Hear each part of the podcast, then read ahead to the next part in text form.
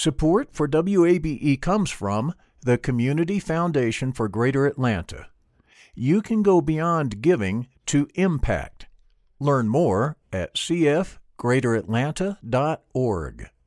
I'm Earlonne Woods. I'm Nigel Poor. We're the hosts and creators of Ear Hustle from PRX's Radiotopia. Ear Hustle is a show about life inside prison, but it's not your typical prison podcast. In this next season, we've got stories about the objects people keep inside their prison cells, about residents in a women's prison who say they want to stay there, and the most beautiful prison garden Earlonne, I will never forget it. Ear Hustle stories about life on the inside told by those who live it. Find Ear Hustle wherever you get your podcasts.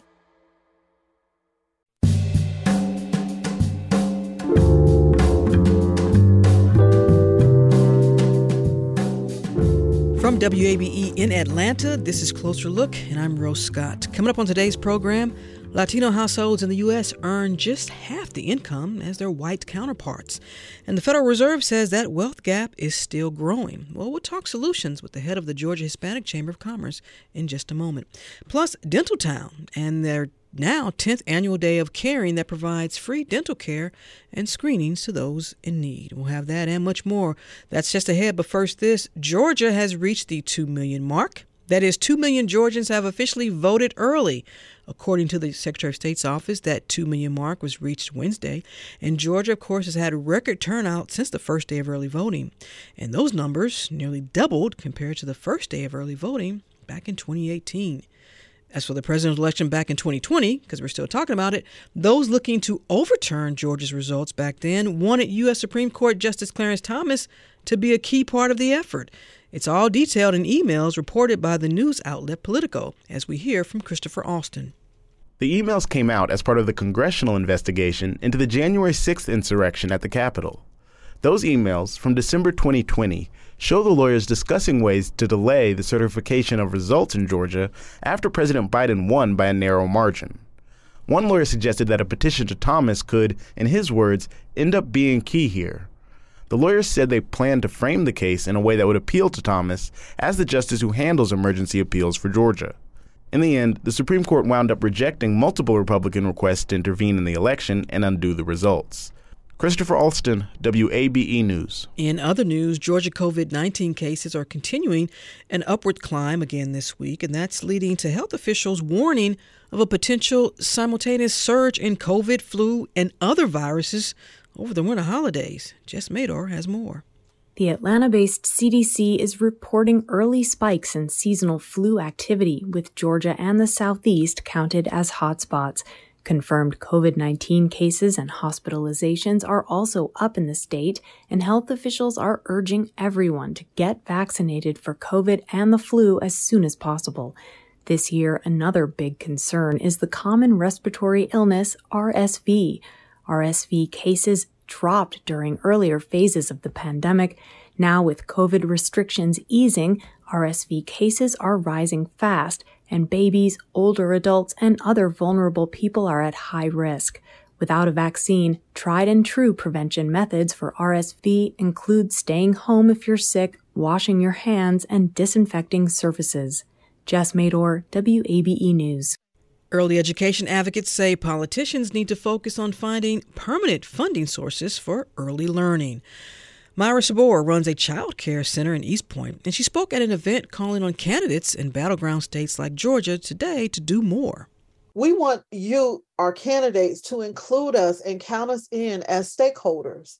We matter. We matter. This is our livelihood, and we want to be treated as though our input counts. Advocates say a permanent funding source is needed because parent tuition isn't enough to pay the bills for most centers.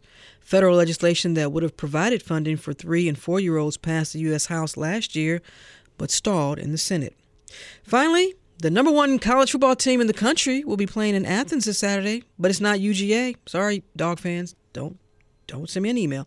It's Tennessee due to that because the latest college football playoff poll, which is undefeated, Tennessee is undefeated, and they beat Alabama this year. So guess what?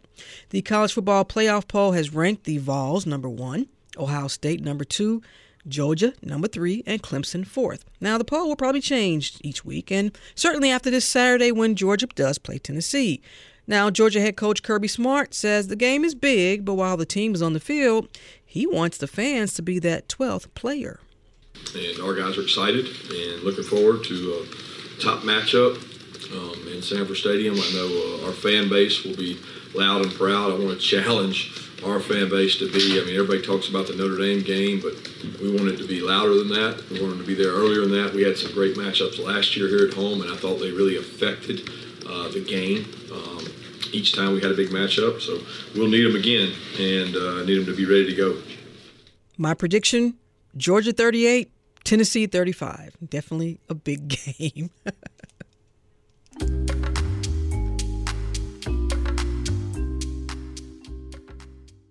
Support for WABE comes from the Community Foundation for Greater Atlanta. If you love Atlanta, you can invest in the big picture.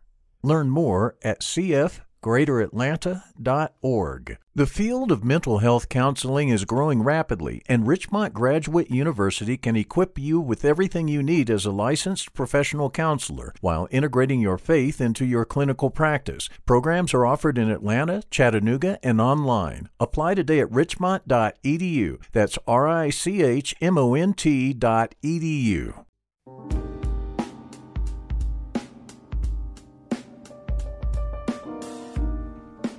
And Closer Look continues from WABE here in Atlanta. I'm Rose Scott. Take a moment and listen to these figures. Now, back in 2000, there were about 35.7 million Latinos in the United States. By 2010, that population grew 42% to 50.5 million. From then to 2020, the Latino population grew an additional 23% from that 50.5 million to 62.1 million. Now, I'm not a math person, so I looked it up. That measures out to Latinos accounting for 18.7% of the current U.S. population.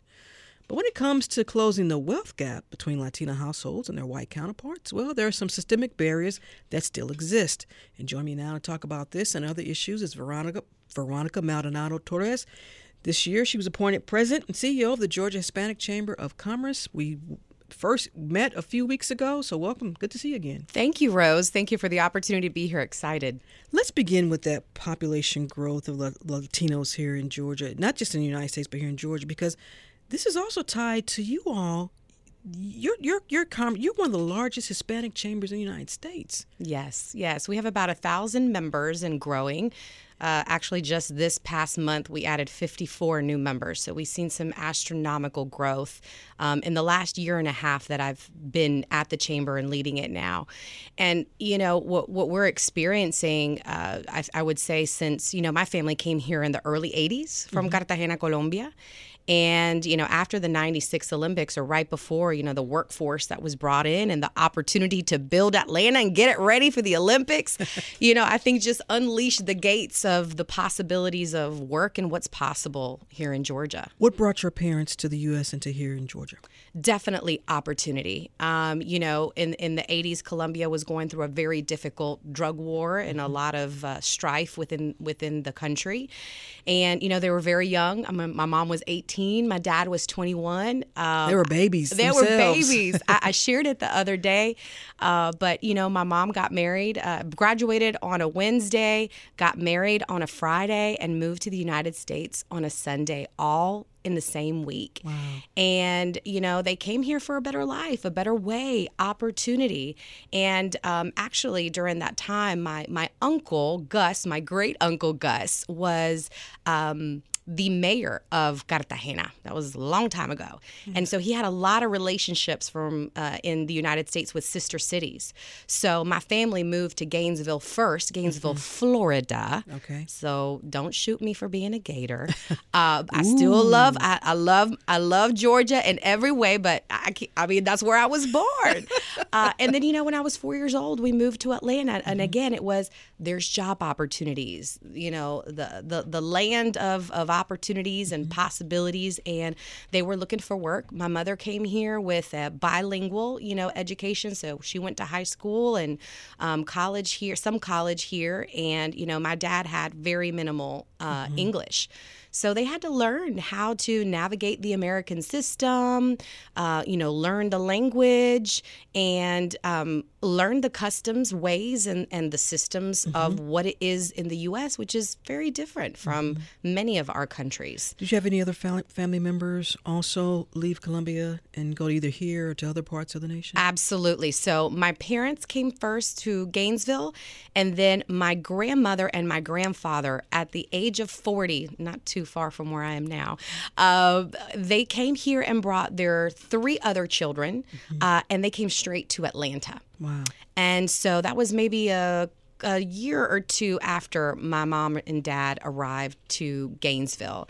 And then, you know, like many families, Rose, um, you know, my, my family in Colombia had radio stations. My grandfather came from a, a family of radio stations and um, a big record label called Discos Fuentes. Mm-hmm. And my great my great grandfather got very ill. They had to sell almost everything to kind of save him, and unfortunately they couldn't. But you know, he was an entrepreneur there, having multiple businesses. They sold all their assets, you know, and came here to the United States, but it still wasn't enough to start something. Mm-hmm. So, like many families, they had to begin again, mm-hmm. uh, uh, working in a plastics factory by day cleaning houses after construction build at night. And scraped up just enough money collectively to buy a franchise. Um, and back then it was a printing franchise, which is now in its 39th year.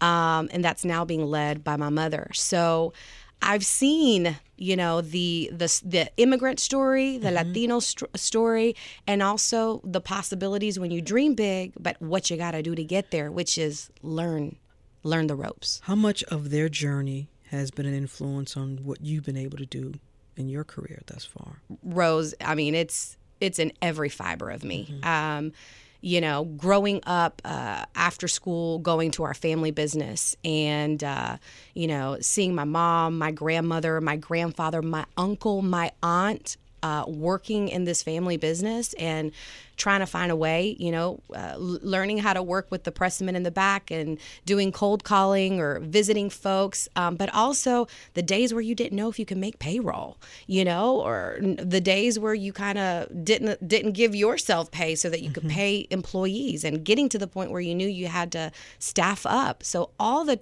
toil and turmoil that is that is what I live every day. And it, and it actually is uh, part of the reason why I feel so passionate about the work I do do today to help small businesses. And when we talk about then this this wealth gap, you know, we were all together just a few weeks ago and we all talked about, you know, what needs to happen, what needs to be addressed when talking about this wealth gap, because there are some overall systemic challenges. And then you mentioned there are some challenges perhaps specific to the Latino community. Absolutely. And I want to go over some of those with you because you, you also, you mentioned health, you mentioned education, mm-hmm. and you, you, you mentioned a pathway in terms of entrepreneurship. Mm-hmm. But of those three, which one do you want to start with? Which one is key when we talk about health or education or the pathway to for entrepreneurship like your family? Where do you think we begin in addressing this wealth gap? Or it may not be any of those. Well I, you know i think education is a big one. And, and I, I wouldn't say it's you know uh, just uh, higher education. I say it's education of navigating a system here and understanding where to go to get the resources that you need to navigate. Mm-hmm. Um, I, I, when I think about, you know, the pandemic truly exposed the inequities both in our black and brown communities mm-hmm. and how health, education, and access, you know, uh, either uh, propel us forward or keep us back. And so we're seeing in zip codes where we don't have, uh, you know, food close by or, uh, uh you know, um,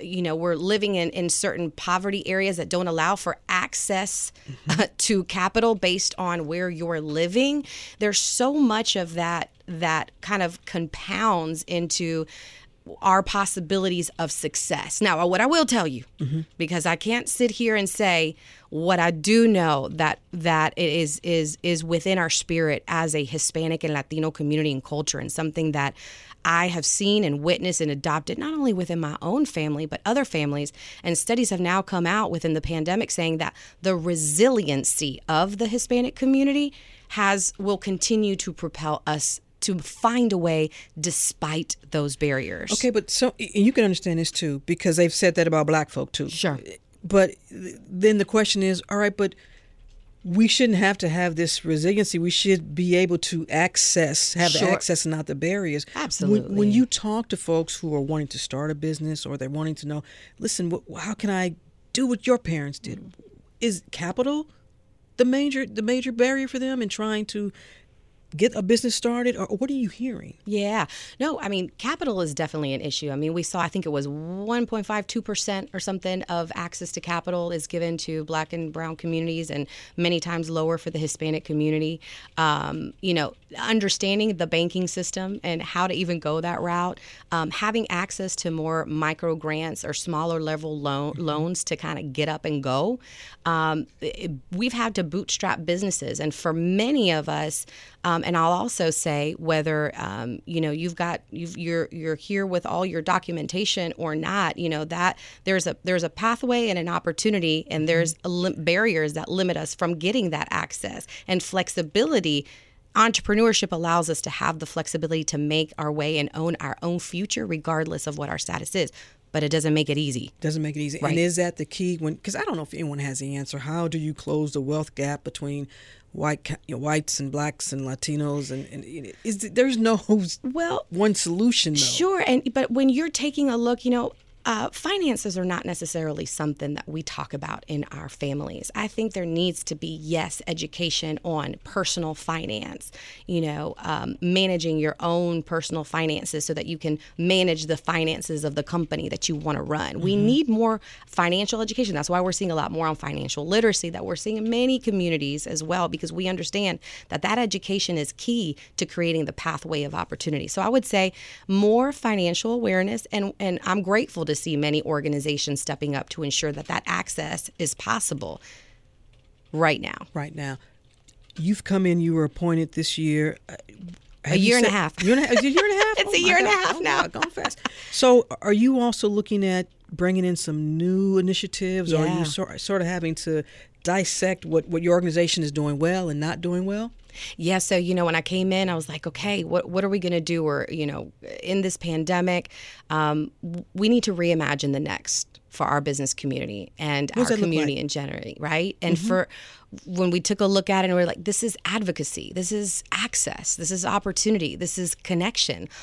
I believe if we can hit these pillars, we can find a way to make economically sustainable businesses, which is what we want. We want businesses to open, stay open, and grow. Part of that initiative has come in. Um, the innovation and technology space. So we just uh, completed a, a 200 person study on um, tech usage for um, Latino businesses and what's impeding them from leveraging the tools that exist because we also see the digital divide. And so we've launched an initiative called Revolución Digital, Digital Revolution, which is one of our main initiatives, apart from doing legislative advocacy and business development opportunities so we can create networks and community building and pipeline development and leadership development, which we do. We have a full force 501c3 nonprofit arm um, that's called the Georgia Hispanic Business Center. I was speaking to a representative from Visa not too long ago because they have an initiative where they want to get a thousand households in the Atlanta region mm-hmm. just connected because the, the digital divide, and and she was talking about how it di- directly correlates with poverty for some people. Mm-hmm. You know, you can you can have access to so much information online, but if you can't even get connected, mm-hmm. if you don't have the broadband or you know Google Fiber or whatever. That right there is a barrier, and we know it's a barrier in the rural communities. Yeah, and we so the the study that we that we conducted with um, our uh, nonprofit partner called Build Justly, and we're in the second iteration of that now. But what we discovered is that when you have um, a household that just has one device, like a cell phone, and you have multiple devices, you see the annual income of that family increase by three times. So we need to make sure that our community has broadband access, which we saw impacted as well. Our kids from education, right? Um, our uh, uh, Latina entrepreneurs that are starting businesses six times faster than the average group. You know, that increase is 87%. It's significant. So making sure that they can do business online, get access to the resources and the education to continue on that continuum of entrepreneurship, which is never ending, but just basic banking online and all. There's uh, there's so much there that we need to mm-hmm. unpack and unplug. Um, but the study is showing us why and how they're using technology, and it's providing us with the insights to develop programs so that we can uh, minimize that gap today. You mentioned policy. You know, what or how are you all able to then have some input in terms of either whether state or local, you know, legislation? I mean, do you have a pretty good relationship uh, with the General Assembly? And you know, I think you may have a. I could be wrong. I think you may have a little bit of higher percentage in terms of Latino representation in the General Assembly. You want it to be more, obviously, because we do too. We want more diverse Definitely lawmakers, right? That's what we say. Absolutely. That's what we say. Here comes an email, Rose. Yeah. Don't be lobbying.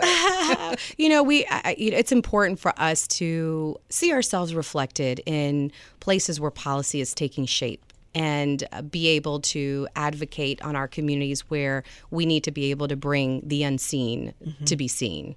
And so, yes, we obviously have a legislative advocacy um, component. Um, we were actually uh, very much a part of the supplier diversity legislation that was. Um, that was uh, signed into order uh, this past legislative session um, to bring more supplier diversity efforts for minority businesses to the mm-hmm. state of mm-hmm. Georgia.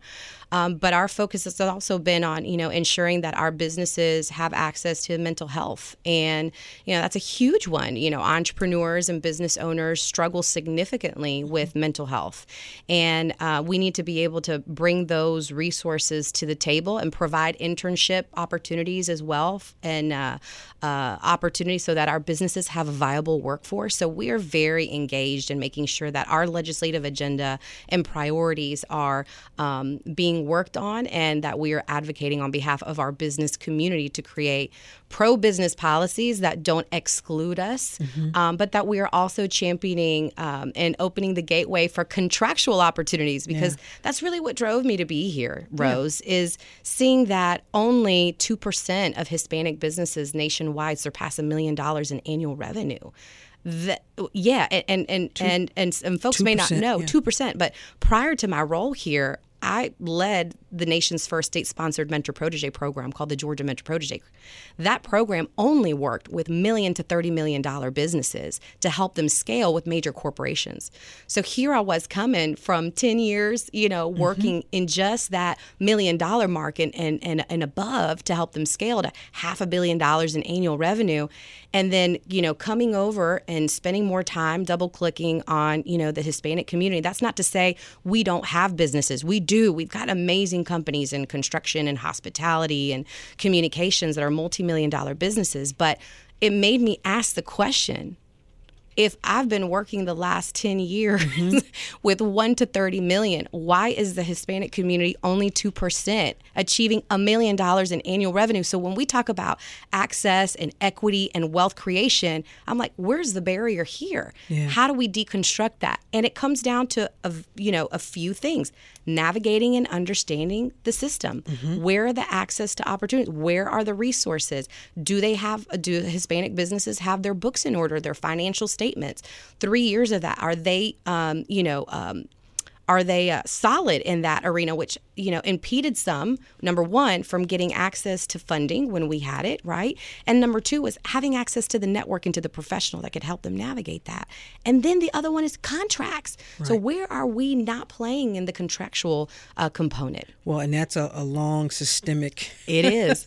It is. challenge in this nation. If you're just joining us i'm in conversation with veronica, veronica maldonado torres. She is the president and ceo of the georgia hispanic chamber of commerce.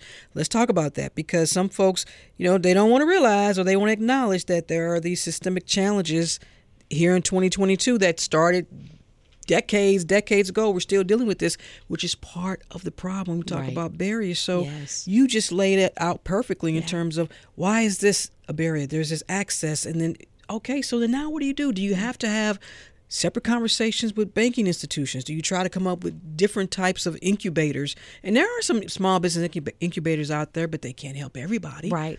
And and we have several programs that we've launched. You know, we have um, a, the Jefa League that we just launched for Latina women, and you know they leave with a business canvas, which is the growing number of Yeah. folks starting small businesses in this nation, Absolutely, yeah. followed by Black women. That's right. That's right. So, you know, we, we have um, Escalar, which we launched to be able to share with our Hispanic businesses. How do you scale? You know, how do you scale and, and do business with corporations if that's a route for you?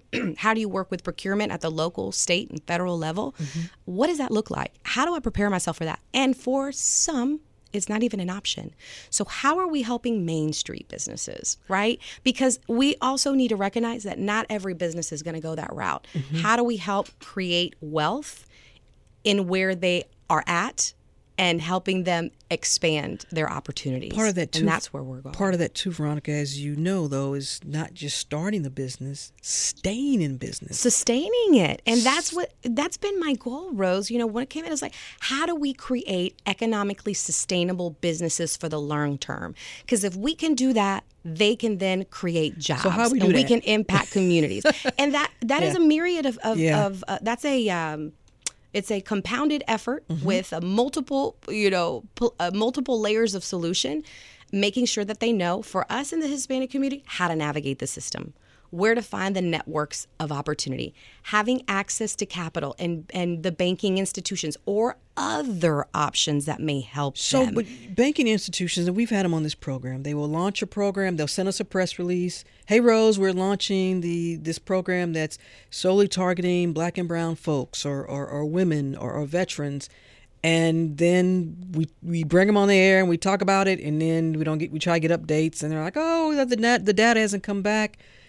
You know, it, it it's fine to have to say you've launched these programs, but how do we make sure? How do you all make sure? Yeah.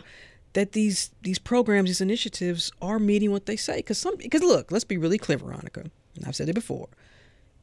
During 2020, with everything that was going on, everybody became quote unquote woke, and mm-hmm. everybody started looking at themselves and sort of analyzing what are we doing to be part of the problem or part of the solutions. Folks started DEI programs. Right. Folks came up with all these initiatives targeting black and brown folks and, and people from underserved communities. And then now here we are still having the same conversation. Well, you know, I'll tell you because I was in the supplier diversity world and still am, you know, with uh, corporate and now looking at local, state, and federal procurement opportunities. And it is a lot to, I am grateful that it woke people up because a lot of these supplier diversity professionals have to win the internal business units within their organizations to be able to bring diverse suppliers to the table and um, getting them uh, ready for those opportunities. And I think that it's shown a light, and I think it's been great, but we need to continue to move the needle forward. And now that it's here, we need to not go back into the checking of boxes um, so that we can truly make an ep- economic impact and a multiplier effect in our communities. So, to your point, um, what we're doing at the Georgia Hispanic Chamber, you know, we're a, both a membership based organization on our Chamber of Commerce side, and then we've got our 501c3 with our Hispanic Business Center, which we won a Congressional Direct Spend Fund um, to be able to provide technical support to our Hispanic businesses. And I and we also um, have just won uh, with Invest Atlanta the opportunity to educate our business community about the loans that exist for them and taking them hand by hand. And I think that's really what it takes. It's it's lovely when we're laying out all these programs, mm-hmm. Rose, but just like starting a business, there's so many different components of running a business that it can become extremely overwhelming. Mentorship, consulting, technical assistance, that those wraparound services are what's going to create the whole opportunity to help our businesses move forward. And then how do we make sure we're connecting this success, whether it's and we're talking about Latinos, so Latinos, but we also I think can attribute this to the black businesses. How are we also making sure that this is directly affecting the poverty rate? Because if you have a, a high percentage of folks, black and brown folks, living below or at the poverty level, you know, there's still this disconnect. So how do you, you connect the businesses to be a part of, you know, dealing with that? You know, addressing poverty because that's a big part of it. I think that's a, you know, I think a, a, lot of us get into entrepreneurship if we have the tools available to us to be able to, you, you know, we've seen the studies talking about the side hustles that exist, right? Mm-hmm. To to make up for the lack of funding that they have through their normal channels. I think that's kind of the way of the now with what we're seeing with affordability.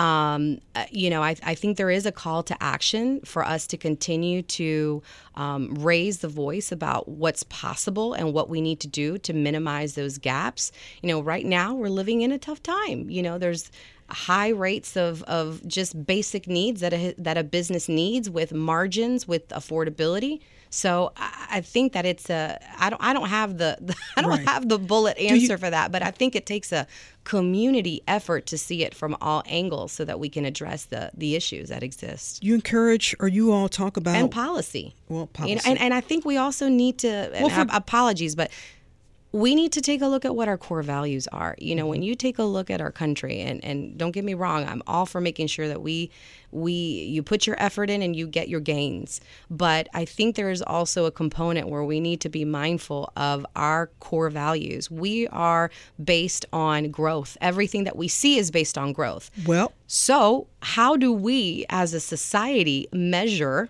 and I think it's a it's a soul conversation mm-hmm. about what matters let's say for the city of Atlanta or others. You know, where is the soul here while we continue to allow folks to make a living but support the make, opportunities. Make a living. And yeah. we talked about this uh, when we were all together in that, that wealth uh, equity uh, forum. For example, you can't tell businesses how much to pay their employees. Right. But you can suggest because because uh, look, it, it, it costs a lot to live in Atlanta. Yeah, yeah. We talk about housing. Sure. So while the state may, or with while there's a federal minimum wage, and if a business can do it, you are encouraging them to please look at can you afford to pay a a healthy hourly or a salary for your employees because that goes back into the community. Yeah.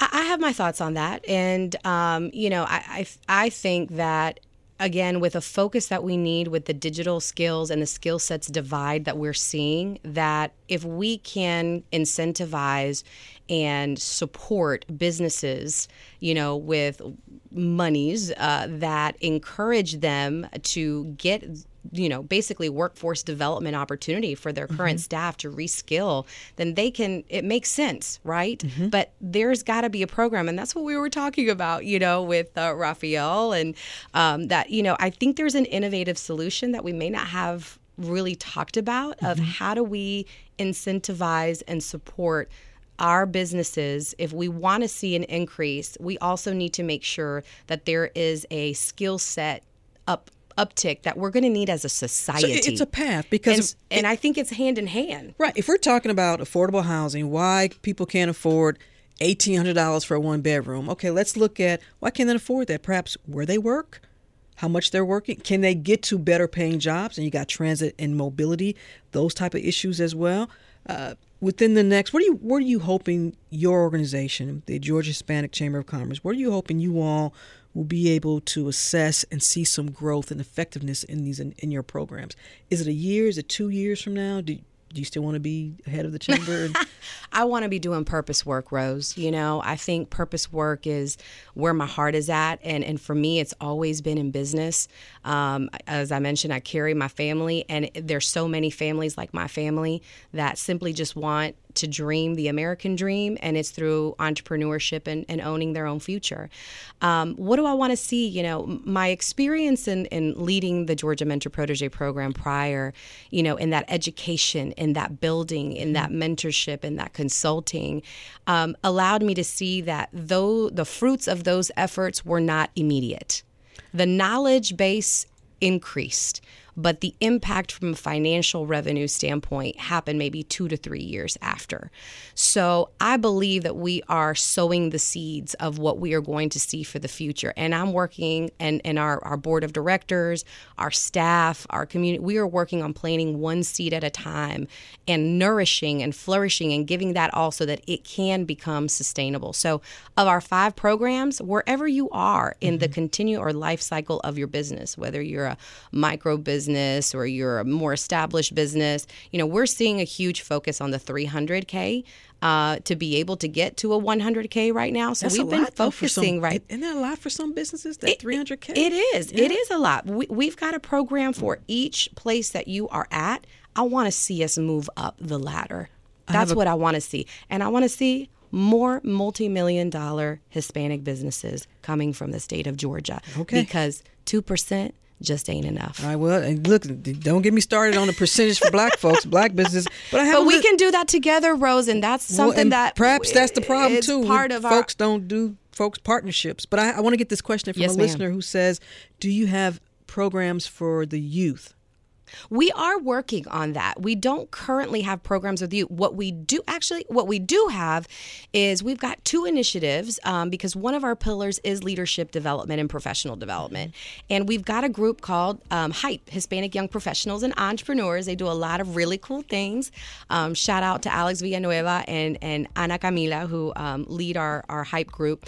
Um, and so we're working on professional development and entrepreneurship skill set, but we're, we're not on the youth piece yet. What we are is being active in having conversations about bringing entrepreneurship education into our schools. We gotta reach K them. through 12. Right. Because let me tell you, when you look at the numbers of who uh, uh, employs folks and, and what we have here in the state of Georgia, we are in the 90 percentile of small business. So, more than likely, our children will be in entrepreneurship. Well, we got to reach them so that they make better choices, or they have the mindset to make the best choice and not the other choices that some of our youth are getting involved in. So that is key. President and CEO of the Georgia Hispanic Chamber of Commerce, Veronica Maldonado Torres. Thank you so much for coming in and taking the time. I really appreciate it. I got somebody who says they need a loan. I'm like, y'all, y'all need to stop. Y'all heard what she said. You can call us. We do grants and, and, and we've got lots of opportunities and resources to help connect you to the right vehicles for you. Thank you so much, Rose. It's a pleasure to be here today. Same here.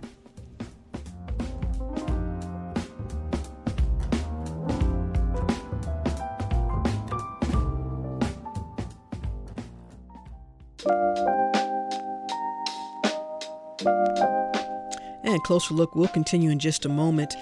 Atlanta Mayor Andre Dickens took to social media Wednesday to address the shooting death of Migos member Takeoff. Kirsnick Khari Ball, known professionally as Takeoff, was shot and killed early Tuesday morning in Houston. Now, the hip hop trio also includes Quavo, Take, Takeoff's uncle, and his cousin Offset. Quavo was also among those attending a private party when the shooting occurred. In the Instagram post, Mayor Dickens says he's spoken to Houston's mayor and Atlanta's police chief about the, investi- about the investigation, and he wanted to reach out to Quavo. He also took time to talk about the effects of social media in the aftermath of a tragedy and for the public to not shift blame, as he sees it, on the hip hop culture. I do not believe that hip hop equals violence. Um, I grew up on the music. I am still into the music. Um, and I can discern and make quality decisions about what I do and what I don't do. And so I think that some of the things we should be pointing at is individuals that want to film, uh, you know, a- any and everything. There's internet videos of Takeoff's body, people uh, screaming in the background. I'm thinking, why are you doing this just for likes and for uh, followers? Uh, this is the same with school fights, the same with arguments and uh, just you know car, uh, you know street racing and donuts and stuff. Just filming anything just to get some likes and attention. You know what I'm hoping for is that we pay attention to what's going on. There's too many guns out here in our communities, and guns plus mad people being mad equals uh, bad outcomes. Yeah, and Mayor Dickens also went on to share his reflections on Takeoff and called on the city to work toward change in honor of him. in the essence of a young man like Takeoff, only 28 years old, a humble, good family dude. Um, you know, somebody who's, like I said, introspective. Uh, you know, he's versatile and gives good lyrics, but he's also thoughtful. We need to live in that peace. Go forward living in that light. And so I'm asking us to stop the violence. I'm asking us to make sure that we look at ourselves as um, people that can advocate for peace and bring down the violence all around us. I do not think hip hop equals violence. What I do think is that hip hop has a voice that can change the world. as the headquarters of hip hop, Atlanta, Georgia. We're the headquarters for civil rights movement, human rights movement, everything TV, film, entertainment, music, culture is right here in Atlanta. So I want our Atlanta community to spread like wildfire to everybody across the nation in honor of Takeoff and his humility and his love and his passion and his love for his family. I want us to do something wonderful here and, and in his honor, live with peace and spread love to everybody. As of airtime, authorities have not identified a suspect or suspects. This is Closer Look. We're back in a moment.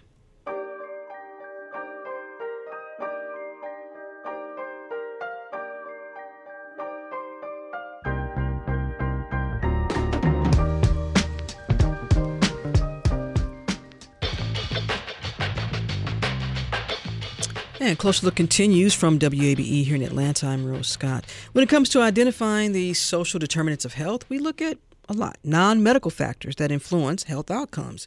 So, for example, we're talking about the quality of life factors where folks are born, where they grow, work, live, and age. You also have to add in circumstances and systems that directly influences one's conditions of daily life. We just talked about that. Some are, many are, systemic economic policies and systems. And it also applies to dental care right here in this nation. The cost of care, the cost of dental insurance, and even finding a good provider. That can be a barrier for so many people. But now, approaching its 10th year, Dental Town will take a day and provide free dental care for those in need. It's the Day of Caring, and it's scheduled to take place Saturday, November 12th. You'll find out where in just a moment. I want to welcome in pediatric dentist, doc, dentist Dr. Michael Hansen. Welcome to the program. Thank you so much. We're so grateful to be on the program today.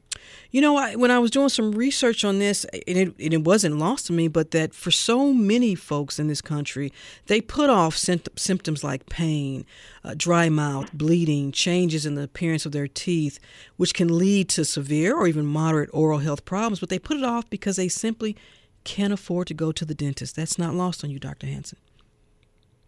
No, it's sad. They say that um, across the United States, that the second cause of school absences for children is dental uh, toothache. Mm-hmm. I imagine you've had a situation where, where f- patients have come in when it got just too severe, and you've probably asked them, "Well, why didn't you come in?" And they said, "Well, I, I don't have coverage, or I couldn't afford it." Yeah, no, we we do experience that for sure. We do, and it's really sad. So, and so our goal is to help and to com- and to work with the community on how we can be a better assistant to the community.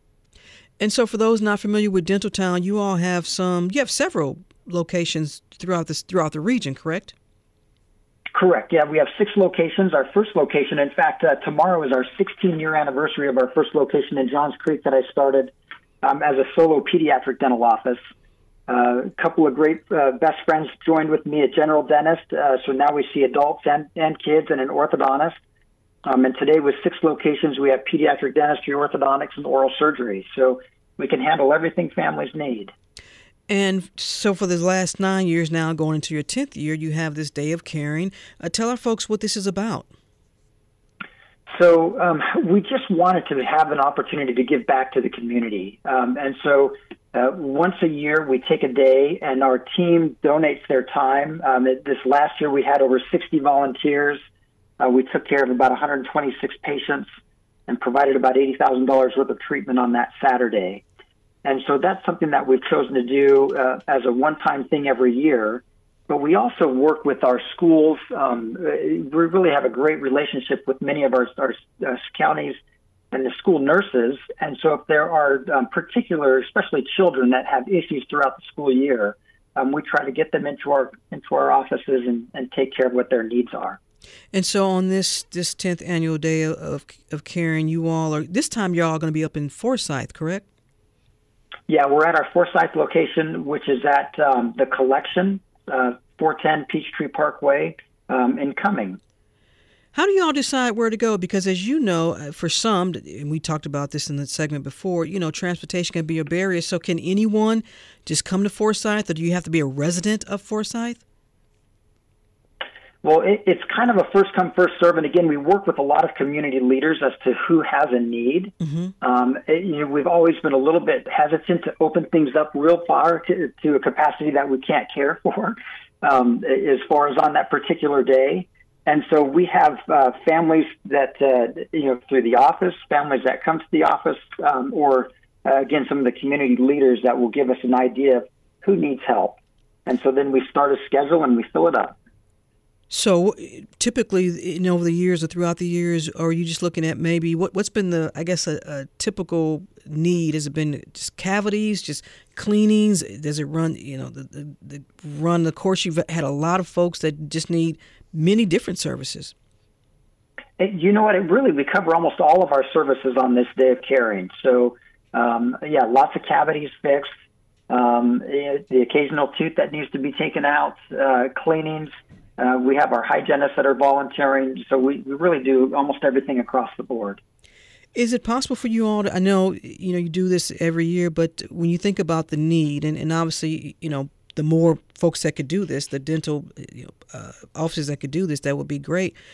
But have you all ever thought about doing it more than you know one day a year? Yeah, so absolutely. And so um, usually, uh, uh, almost on a weekly basis, we will get a call from a school nurse and we will take care of individuals all throughout the year.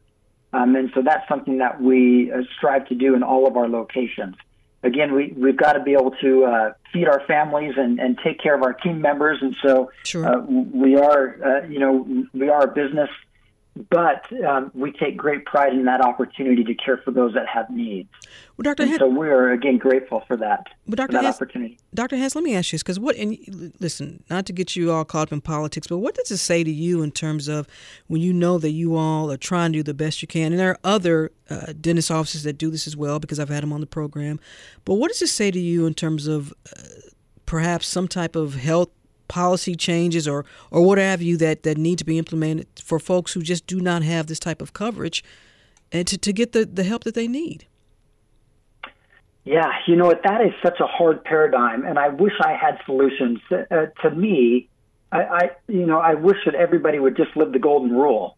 Um, you know do unto others. Um, if we live the two great commandments to love god and love our neighbors um, that would solve so many solutions so many problems in our world and so I, it, it starts one at a time. And so you're right. We would invite all of our dental colleagues to, to join a day of caring, um, to have a free dental day, um, to take, take care of people as, um, as the need arises.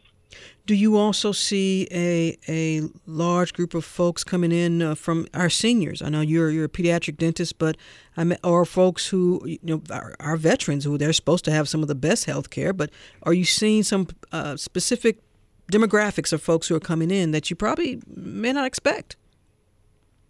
You know, we see kind of a wide uh, a wide range, but I do think that you know on our senior side there is a lack of dental um, affordability um, for our immigrants that are here uh, without health insurance. Mm-hmm. Um, we see a large need um, for a lot of the families that live here in Georgia, and they are um, you know from the state there are state insurances that, that do help a lot of our families on the lower income level. That is a great, great blessing.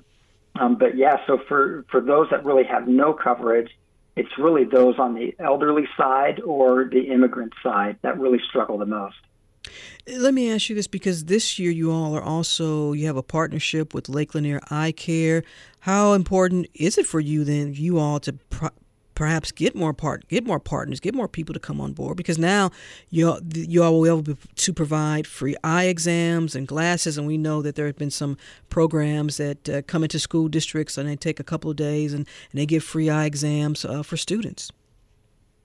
Yeah, no, it's huge, huge, and so and that's been the beauty of our growth as we've grown from our one little location 16 years ago to now having these six locations. Um, we're blessed to have uh, close to 150 employees with us, so we feel like that sacred role of having employment opportunities. Um, as we grow, it creates this greater opportunity for us to reach back more into the community and to do, and to do this type of care. And so, yeah, so that has been a great blessing for us. And I think you might have mentioned it, but I just want to get some clarity here because I'm interested. Do you have a rough estimate on the numbers of people who have shown up in the past years for this this free dental day? Yeah, so usually on that particular day, you know, we're roughly, uh, you know, last year again was about 126. Um, you, so usually we're around that, about 100 patients, 100, maybe we could reach up to 150 patients um, with our current capacity. And so we need to, uh, you know, there's so much greater need than what that 100, those 150 patients are. Uh, and so I think you bring a great point. Um, let's recruit our friends and colleagues and join the join the cause. And I'm I'm curious too because often we've said on this program and it's been documented when we talk about those who who come from underserved communities needing these services, but also too when we talk about the face of poverty, it doesn't look like what people might imagine. Uh, you're seeing all types of folks, different households coming through that do not have insurance. They're either underinsured or uninsured for dental care. Yeah, absolutely, absolutely. Uh, you know, in a lot of you know, in your last segment, you spoke about business owners. It, it, having your own business and covering your own insurance is very tricky. it's mm-hmm. hard, and so yeah, so it, I think those with greatest needs are sometimes some of the business owners that have that are underinsured for their families. It's the day of caring and scheduled to take place Saturday, November 12th, correct? And this is in Forsyth. Correct. All right. Doctor, thank you so much for taking the time. I really appreciate it. Pediatric dentist, dentist Dr. Michael Hansen will have a link on our website to more information about this. Thank you so much for taking the time. Thank you for what you all are doing to help so many people. It's a small piece. We're grateful to be a part. Thank you for including us. All right. And that's it for this edition of Closer Look. Our producers are LaShawn Hudson, Daniel Razel, and Pat St. Clair. Our engineer is Kevin Rinker. A reminder to let us know your thoughts on today's program or any other. Send me an email, rose at wabe.org, even if y'all send it at 3 in the morning. And if you missed any of today's show, it's online at wabe.org slash closer look. And of course, Closer Look weeknights at 7 and in our podcast. So subscribe to wherever you like. Stay tuned to 90.1 WABE Atlanta. As always, I'm Rose Scott.